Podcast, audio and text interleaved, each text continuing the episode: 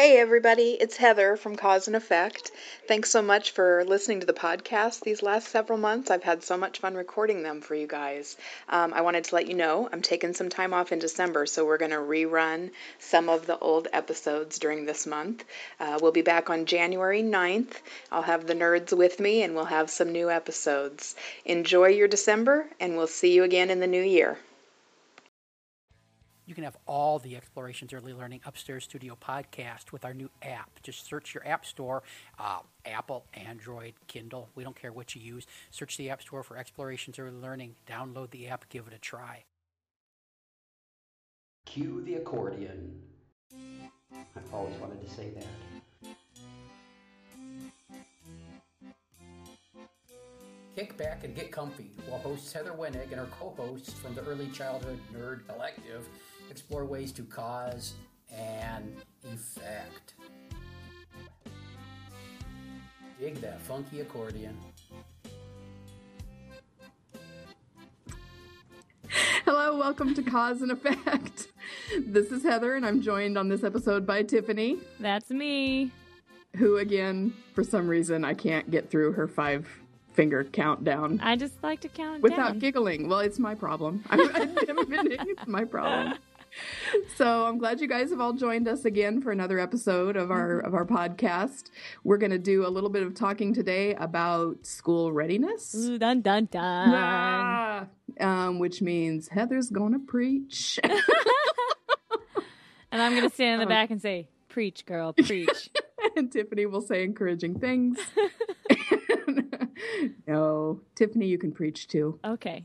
Um, I will. So let's see. It's it's. I mean, it really is a soapbox issue for me um, because I've seen how it affects early childhood classrooms. This this pressure to have children ready for school, and I Mhm. uh, I am starting to see how it affects teachers in public schools too. It took me a while to get around to that.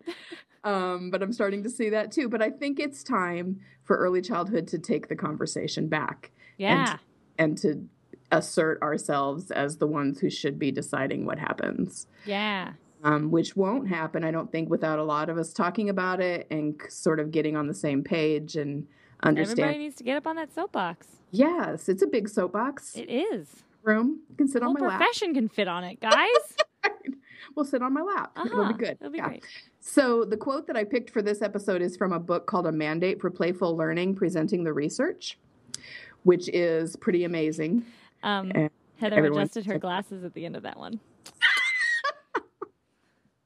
I can tell she likes this book a lot. Uh-huh, it's a good one. um, yeah. So anyway, here's the quote. Here's the quote. We'll try it again. Emphasis on drilling basic skills to the exclusion of t- attending to thinking, reasoning, problem solving, and emotional and social skills does not serve children well. The Period. end. Yeah. end of episode. That's all we need to know. all we need to say yeah so um i just it's it's it seems to me such a simple concept that stuff like problem solving learning to think being curious having some you know good social emotional foundations going is so much more important for future success than whether they know their shapes and their numbers and can say the abcs and tie Yeah. their shoes Yeah. uh, but for some reason, it's a hard sell. it is. I don't know why. I think I know why. Okay, lay I have me. this theory that I've been working on, and it's Oh. it's some next Are level. you gonna? it's some next level nerd theory? right now. I am gonna debut my theory right now. I think the phrase you're looking for is next level shit. Oh, were you allowed to say Yep. that? Well, I just did. She just said We'll just put the little explicit warning next to this episode.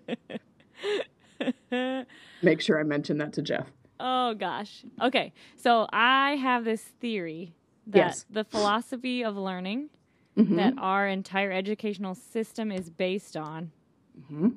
is the I want to say perennial theory Okay. that uh, at learning's core, you have to learn these basic things in step by step by step chunks, and that's how learning works. Mhm. And you learn from in in this philosophy of learning there is a teacher who tells you the specific things and then it scaffolds it exactly for the next thing and it's just like bam bam bam you got to know this before you know this before you know this Right. before you know this Right. which uh, is one theory of learning that not sorry philosophy of education Uh huh. Uh huh. that does not encompass any of the other philosophies of education Yeah. a la progressivism or Yeah.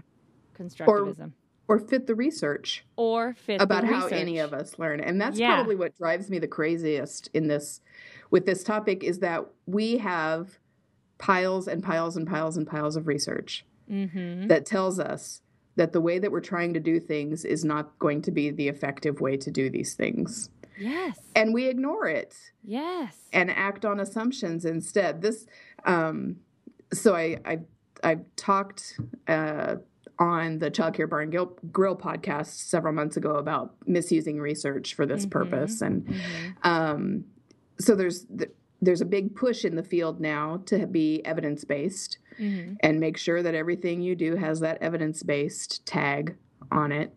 Um, funders look for that when they're looking to support early childhood programs, and um, it's a marketing tool for some of us. Um, but what we've done is we've looked at a problem and we identify the problem. Children aren't ready to learn when they get to school, or they're getting to third grade and they still can't do all the things we think they should be able to do by third grade. Mhm. So, first of all, that s We- word just came out of your mouth number one which S word? should Should, yes. Yeah. Well, first of all, we have to look at the, the validity of the problem. Is Yeah. this really a problem that we need to be banging our heads against the wall again? And I would venture to say no.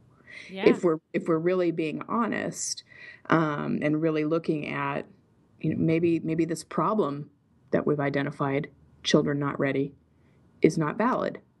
Yeah And that should be where our direct where our efforts are going. But we didn't do that. We kept moving past that. Mhm. We identified the problem, but then we made assumptions about what we thought would fix the problem and Mhm. looked for things, solutions that had like a research based tag on it. So I think about um, kindergarten readiness. Well, my assumption is that means they should be able to read.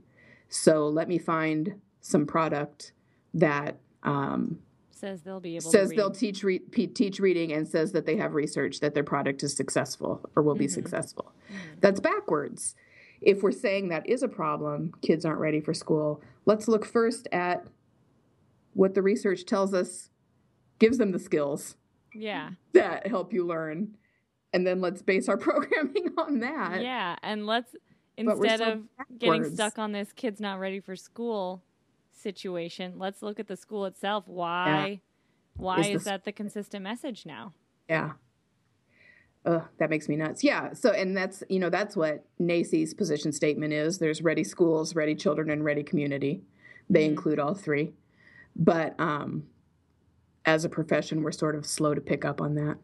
yeah Um, plus, I think we're letting the customer is always right kind of yes guide us in this. You know, that's what families ask for when they call. So we better start doing it. yeah Or we lost three kids this week because their parents want to take them to a real preschool. So we better get some real preschool stuff going on yeah don't um, do that instead of just being able to defend our our positions and our practice and yeah because the the stuff is there to stand on. absolutely and we're we're entering this really weird well i think we've been in it for a while this weird zone where a majority of the parents had nothing but drilling basic skills Right. for their entire educational career Yeah. and so they don't know anything different and they don't trust anything different Yeah. because they haven't lived it before Yeah. And I want to be clear and I know that you agree with this too. It's the parents' intentions are good. oh yeah like absolutely they're, they're just wanting what's best for their child and they want their child to be ready and to be successful um, and they think that's what they should ask for then i need to you know when i was the uh, center director i would get so many calls that started with are you just a daycare or do you teach things and i would immediately get defensive and angry at that poor mom Mhm. for asking that question when she doesn't have any other experience that would give her another question to ask yeah so that's part of our role too i think is making the learning that happens in play-based programming visible yeah to the people who are looking. Plus, I guarantee you, if that mom came in and said, um, I promised him that he could have Mountain Dew with his snack every day. So, would you give him Mountain Dew with his snack every afternoon? We would be so outraged. No, yeah. And we would clearly say no, and we could think of all the policies and rules and health information that backed us up, but we don't do it in this one area for some reason. Yeah. Yeah. I think some of it comes down to confidence too. Just Competence or confidence? Oh, yeah. confidence. Mhm. Um, just from the experiences of jobs that I've had, it took me until like this year to say to a parent with confidence, "Look, I've been teaching preschool for seven years. Sure. I may not know what to do when your child turns nine, but I pretty much know how three to five year olds work, Right. and I've seen a lot. Yeah. And this I is your first time having a three year old. like, I have experience here, Yeah. and that takes confidence. It does, and but it's a, and that's a skill. Mm-hmm. So so again, I don't want to. I guess I don't want to say come across as saying um, we're all evil for not No, definitely not, not. you know standing up for that, but we need to know that it's okay and that we'll support each other in that. Mhm, mhm. Um, and you need to. It's a skill. If you're not comfortable with that conversation, you're not going to get comfortable by avoiding it. Mhm. So practicing it or thinking about ways to help them see the learning that's happening Yeah, um, in your playful learning environment. absolutely. Rather Can I go out on a limb on this one a little bit? Yeah. I don't know if Dan Hodgins would agree with me on this one, but I'm going to say it anyway. Sorry, Dan. Yeah. Uh, I think that as a field, we really strive, and like I, every teacher does this. You strive Uh-huh. to be the best environment for Yeah. every child there. You want to be the best thing. You want to be the best fit because you want to love all the children and you Mhm. want to be best for them. Right. I think at some sometimes you need to say, "Hey, I may not be the best thing for this child." And Oh, that's okay. okay. I may not be the best thing for this family, and that's Uh-huh. okay. That's their choice to make. right. Um, Right. I, I had a family leave me for a more academic preschool recently. And at first, I got really upset about it for all of the reasons you just said. Like, hmm I know the research. I, I've been doing this a long time. I know that our environment is better for your child than the drill and kill basic skills environment that you are looking for. Yeah. At the same time, you have to trust parents. And you can only, you know, you can as a teacher give them the information that they need. Right. And if they get the information that they need and they still make a choice, you have to trust them enough to make that choice. Mhm. I think that's where I get stuck a lot. Yeah, and I but I think that goes back to making sure that we don't vilify the parent for wanting that. You know, yes. we it's on it's on us as a field that we Mhm. have that kind of diversity for them to choose from. Yeah. It that's on us for saying some programs are learning programs and some aren't. Um and and accepting that and dividing ourselves into all these little silos. Yeah. and um so I no I wouldn't say that I would blame the family for saying I'm going to go try this academic preschool because he's got to go to school in a year and I want him to be ready. Mhm. Um, but I would take that myself and think, why didn't she? What is it about the way I presented the program Yeah. that made her think he needed something different? Yeah. Um, and what can I do for the families who are still here to give them some peace of mind Yeah. about- exactly. what what the value of our program is and um, and what we're doing to meet the goal that the family has. hmm So s- sometimes that's a conversation. You know, what are your goals? And their goals are usually that they not be behind, or you know, they're so we can then match that Yeah. to what we're doing. Yeah. Um, rather than telling them what we think they need to know about our program, maybe we need to listen and find out Mhm. what their goal is, and then say, okay, we do we do that, and sometimes maybe we won't. You know, if their goal is drill and kill and flashcards and and um, reading by four, then I would have to say, yeah, I, I don't think I'm going to be able to do that here. Yeah. So you're right. You should take them somewhere Yeah. else. And this circles back to the philosophies of education to me, in that I while I don't adhere to that philosophy of education, I Mhm. think that there should be room for it in the system. Okay. What? Tell Like, me more. I- Talk I- more about that. While I don't agree with drill and skill Uh huh. academic based preschools, Uh huh. if as a family you've done all the research, Oh, okay. you've done all the learning, and this is what you think is best, and this is Uh-huh. how you think people learn, I want you to have a chance to do that. Gotcha. Okay, I see what you're saying now. I, I thought you you, were telling me to stop advocating. no, I am not telling you to stop advocating at all. I was going to say I think the episode's over. We're done. We're this done is the episode where. Heather and Tiffany break up.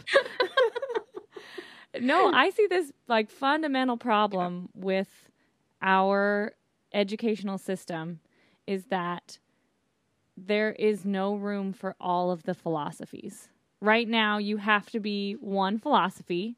Uh-huh. And if you're an outlier from that philosophy, you have to work your butt off to defend yourself Uh-huh. on what you just believe is how people learn. And it's not a there are parts of it that aren't truths. There there are big parts of it that are beliefs. hmm And I think the only when those are in balance and when families can actually assess and choose how they think their children learn best will we be in like a happy healthy system. Gotcha. Yeah. And and I think you're right. Now that I, now that now that I listened to you, I had to get it all the way out first. I think I think you're right. Um, because for some children, maybe that is the the way that they learn. You know, Maybe Yeah. that is what's gonna what they're ready for. But we just can't make that blanket decision yeah. that that it's not right for anybody. And we we sort of need to get our egos out of it too. Yeah. know, Absolutely. um, in that case. Um, this isn't something personal about me as a individual. This is a system that doesn't fit. Yeah. Yeah, Exactly. yeah, I got that. This isn't to say that I believe in academic preschools. I Right. think that they're doing less harm than good.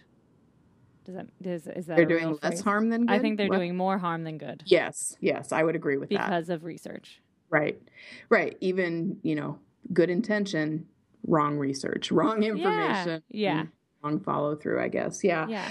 Um. Oh shoot, I had somewhere I was going with that.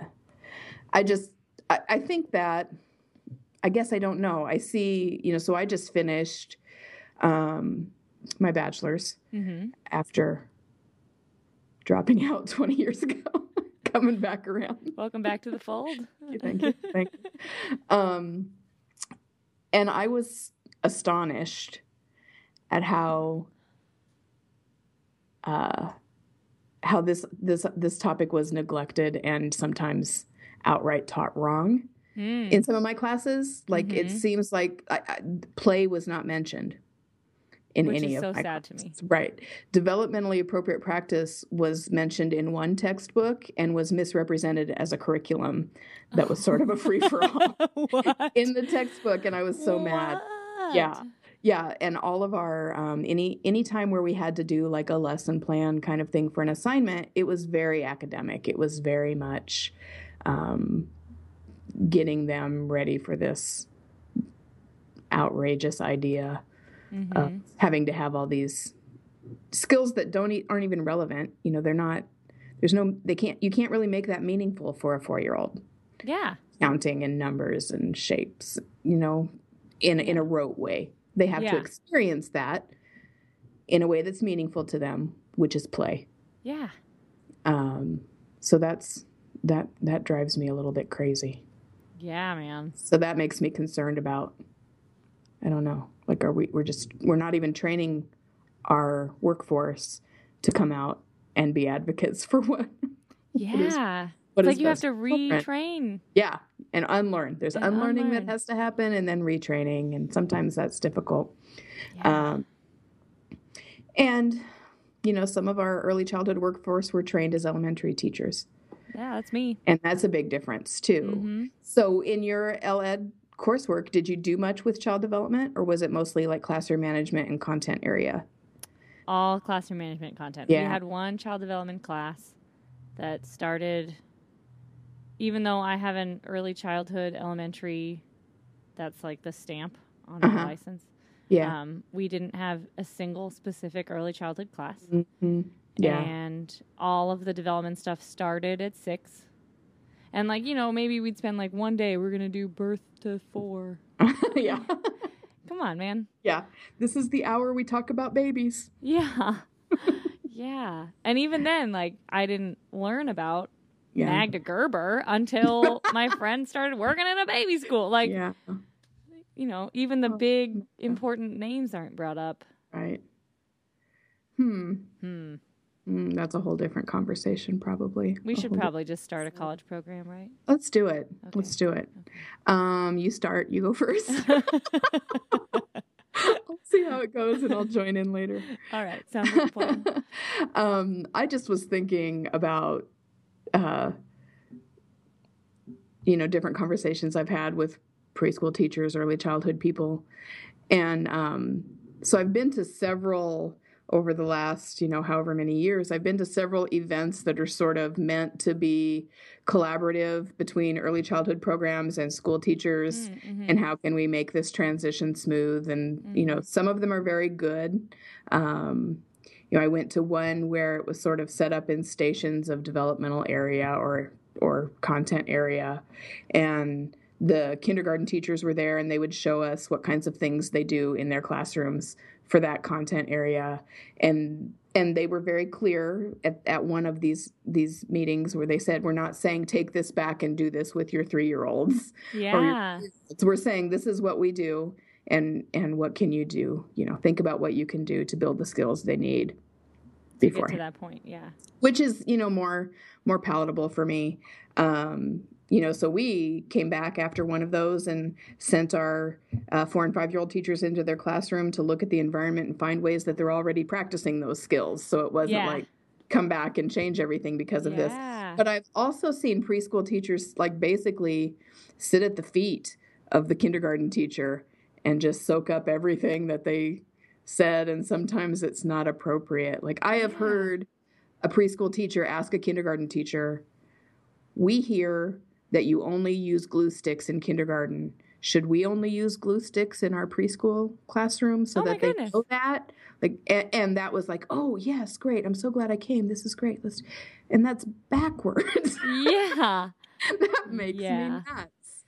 Um, that that we are not saying, oh, you only use glue sticks. All right, well, we'll make sure they have all the experiences with the other stuff before. Yeah. Before all they use is glue sticks. Yeah, it's like, and I think this is a thing that Lisa uh, Murphy says.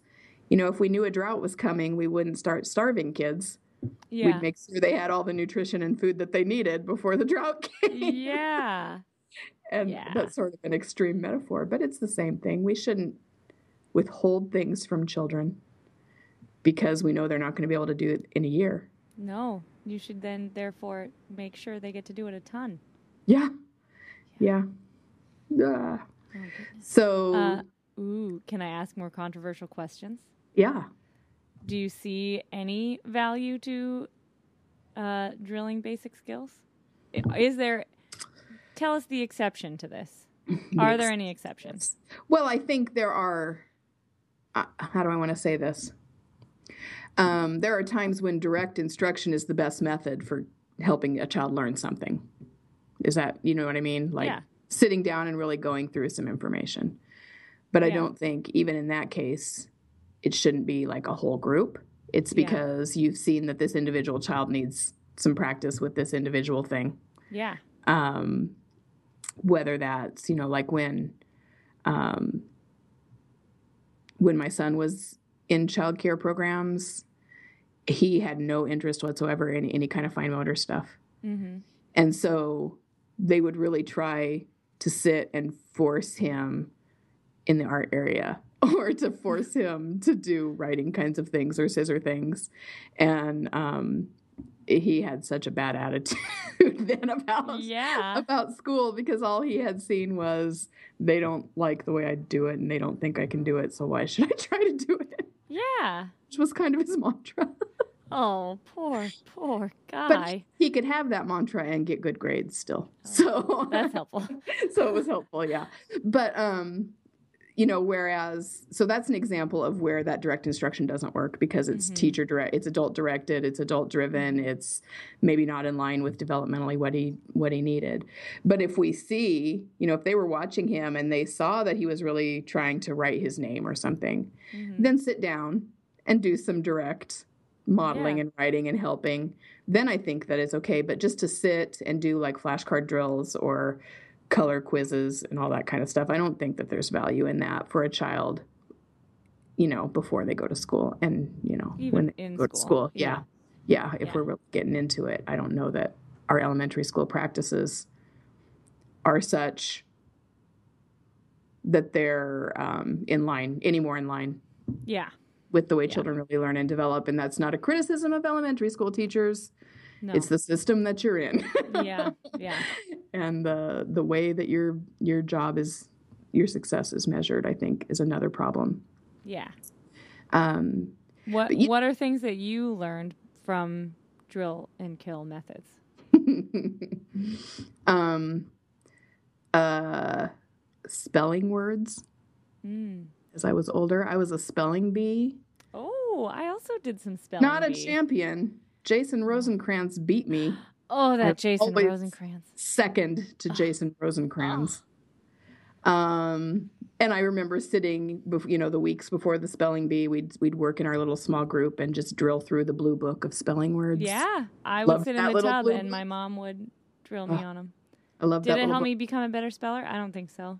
Well, I it- reading was, helped me we were already good spellers. Yeah, yeah. Or we wouldn't have been in that position. Mhm. And because we were readers and had good vocabulary, probably Yep. We had something. We had a shelf in our brain to put those new words on. Yep. that um, you know maybe someone with less reading or less vocabulary doesn't have that yet. Yep. I'm not I'm not better than them. I've had different opportunities than them. yeah. So I'm pretty Um, sure I learned my times tables through drill and skill, and I would Oh, not yeah. have been able to do it otherwise. that's true. You're I- right. I, that's yeah, multiplication tables. But I Uh, don't know. if It was meaningful math experience for me. Like No. that's not the math I use much in my real life. You don't use your multiplication tables in real life? Not very much. Oh, interesting. Hmm. Um, I did not do any drill and skill for basic addition and subtraction, Uh-huh. and lo and behold, I'm terrible at it. But I did do, and I'm also terrible. so we negate each other. Our experiences Touche. negate each Uh, other. I love thinking about exceptions to the rule. That's how I'm on this. yeah. I think that's Well, like how you grow as a practice is thinking Right. about exceptions to the rule. And that's a big part of research. Yeah. And determining the validity of research is where where are the the outliers and the exceptions. yeah. You know, the other problem with the conversation is there's not really a definition of school readiness. No. Like if, if we asked, and I think I maybe you and I talked about this maybe before Mhm. Uncon, and then we Mhm. didn't really do it, but um, sort of gathering, maybe surveying people and finding out, like what do kindergarten teachers define as readiness? What do Yeah. parents define? What does you know? What do I define? um, uh, I sent you that list of. Oh, you I did, asked. yeah, I asked our Yeah. kindergarten teachers what Yeah. what does being ready for kindergarten look like to you, yeah, and it was all things like, well, it'd be great if they actually knew how to wipe their nose instead of just rubbing it all over their face. you know, like little things like yeah, like way more heavy on the thinking, reasoning, problem solving, social skills. Yeah. Basic things like I'd love it if they could ask me for help when they needed it. right, yeah, Maybe knowing their name, but even that they were like, eh. Yeah. And we've had kindergarten teachers tell us because we do try to develop relationships with the schools and try to be collaborative. And we've had teachers tell us, you know, I can teach them letters, numbers, colors hmm if they know how to be part of a group. Yeah. Um, so what we really need you to look at is social skills. But our practice doesn't reflect that sometimes. Yeah. Um, and I may ask a teacher at the next school, and they want them to write their name and have their ABCs. And uh, so much, this is going to sound more critical of kindergarten teachers than I want it to. I know it's the expectations placed on them, hmm but so much of what I hear as a definition of readiness is really what would make my job easier when they come to kindergarten. Yes. If, if they had these skills already, my job would be easier. Yes. And we recently had to reassess because we had a few of those accidentally, uh-huh. like the potty training. oh yeah, Like you have to be potty trained to come to preschool, and I suddenly Yeah. realized I'm doing the same thing that kindergarten teachers are doing with kindergarten Oh, right. readiness. I have preschool readiness standards. Yeah, yeah, yeah. Lots of programs say you know you can't be a three year old until you can use the potty successfully. Yeah. Which For- for, for us some it's hard because we use a public restroom. sure. But Yeah. at the same time, like, how am I supposed to be, you know, accepting every child that walks through the door yet? Right. Um, not if you Yeah. still need to pull up at nap time. Yeah. yeah. Um, and our so Indiana has a a state level committee called the Early Learning Advisory Committee, and they do all kinds of good work, and they're really looking at stuff like this. And they developed a readiness definition for the state, Wow. um, which I meant to have, and I don't now. How do you feel about it? It's it's pretty appropriate. I mean, if we're if we're going to have to have a definition of readiness, and it's really focused on the kinds of stuff that came from this quote, the problem solving, the the social emotional, all areas, whole child kind of stuff, but it's not measurable at all. Yeah. Like of that stuff's not as measurable as ABCs, one, two, threes, shape recognition, so true. shoe tying. So I think that's a piece of it too, is that as a school culture, as an educational society in our country right now, we're so focused on measuring and proving success by those measurements Yeah. um, And that how- that's really yeah. taken over the conversation. Yeah. Yes. This is where I'm going to to- plug self determination theory. Oh, okay, go. Um, it's like Maslow's hierarchy of needs, um, except part of what makes self determination theory awesome is that there are like ways you can measure intrinsic motivation and Mhm. belongingness and all those different Yeah, aspects along the way. Because Yeah. I think measuring is important on a certain level. But you have to know, you have to measure the right thing. That's Right. what gets me. right. And it has to be all. you have to have an effective, valid tool. Yeah, exactly. for measuring. And I Exactly. Think that a lot of the tests we're using in elementary schools are not effective, valid Yeah. systems of measurement. Just looking at Oregon has a kindergarten entrance exam. hmm Like they, the whole point is that they oh they test everybody at the beginning and then they test everybody at the end. yeah, And it's all you know. Tell me your ABCs. What letters Yeah. this? What letter is that? What Yeah. shapes are these? And it it doesn't measure anything in my mind. Uh-huh, Like how uh-huh. is that valid? This child that you've never met before doesn't want to tell you their ABCs. right, Duh.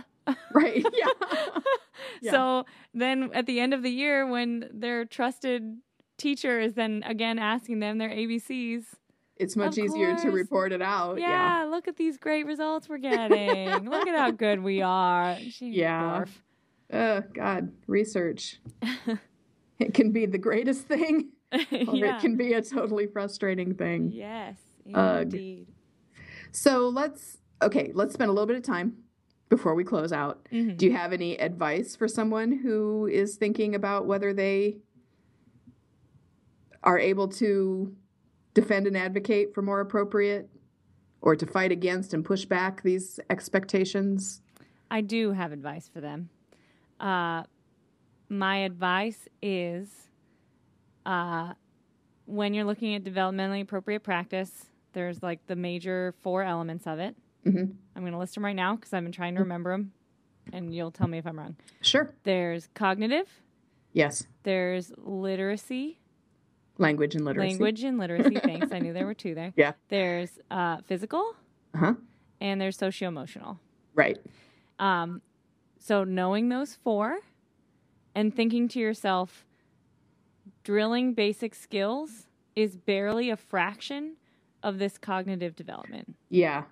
How am I supporting all four of these aspects of developmentally appropriate practice equally because they are all important Uh-huh. And not letting one of them throw off the balance? Right. So I would say maybe even get a big old piece of flip chart paper, Mm-hmm. some nice smelly markers, and and just draw out, you know, a box four domains with Yeah. each those words in each box. Uh-huh. Look at your environment Uh-huh. and just tally how many opportunities in the environment for each of those four. Yeah. And then sit back and observe children in play and tally how many times you see s- demonstration of some sort of skill in those In four those areas. Yeah. and that that gives you some confidence and some practice in thinking about that. Mm-hmm. And then the next step is okay, so how do I show this to families now? Yeah. How do I how do I make this visible? I've got my tally marks. How do I help the families see the learning in all four of these areas in the way we we do things every day? Yeah. And then the third step down the road would be okay, so how do I connect that to school success? Yeah.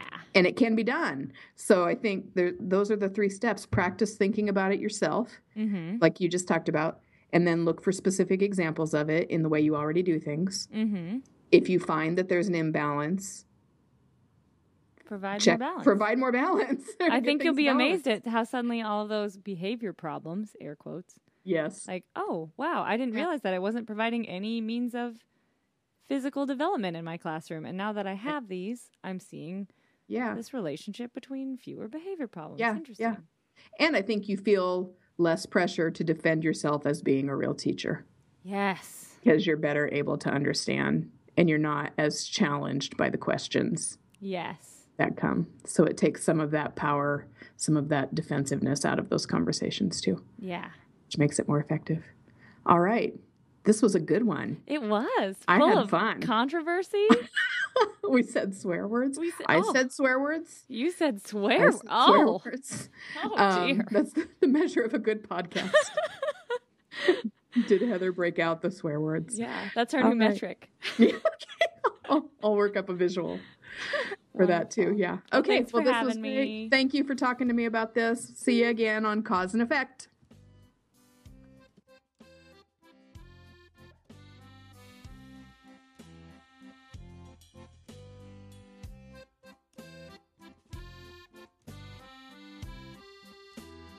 This has been an Explorations Early Learning Upstairs Studio production.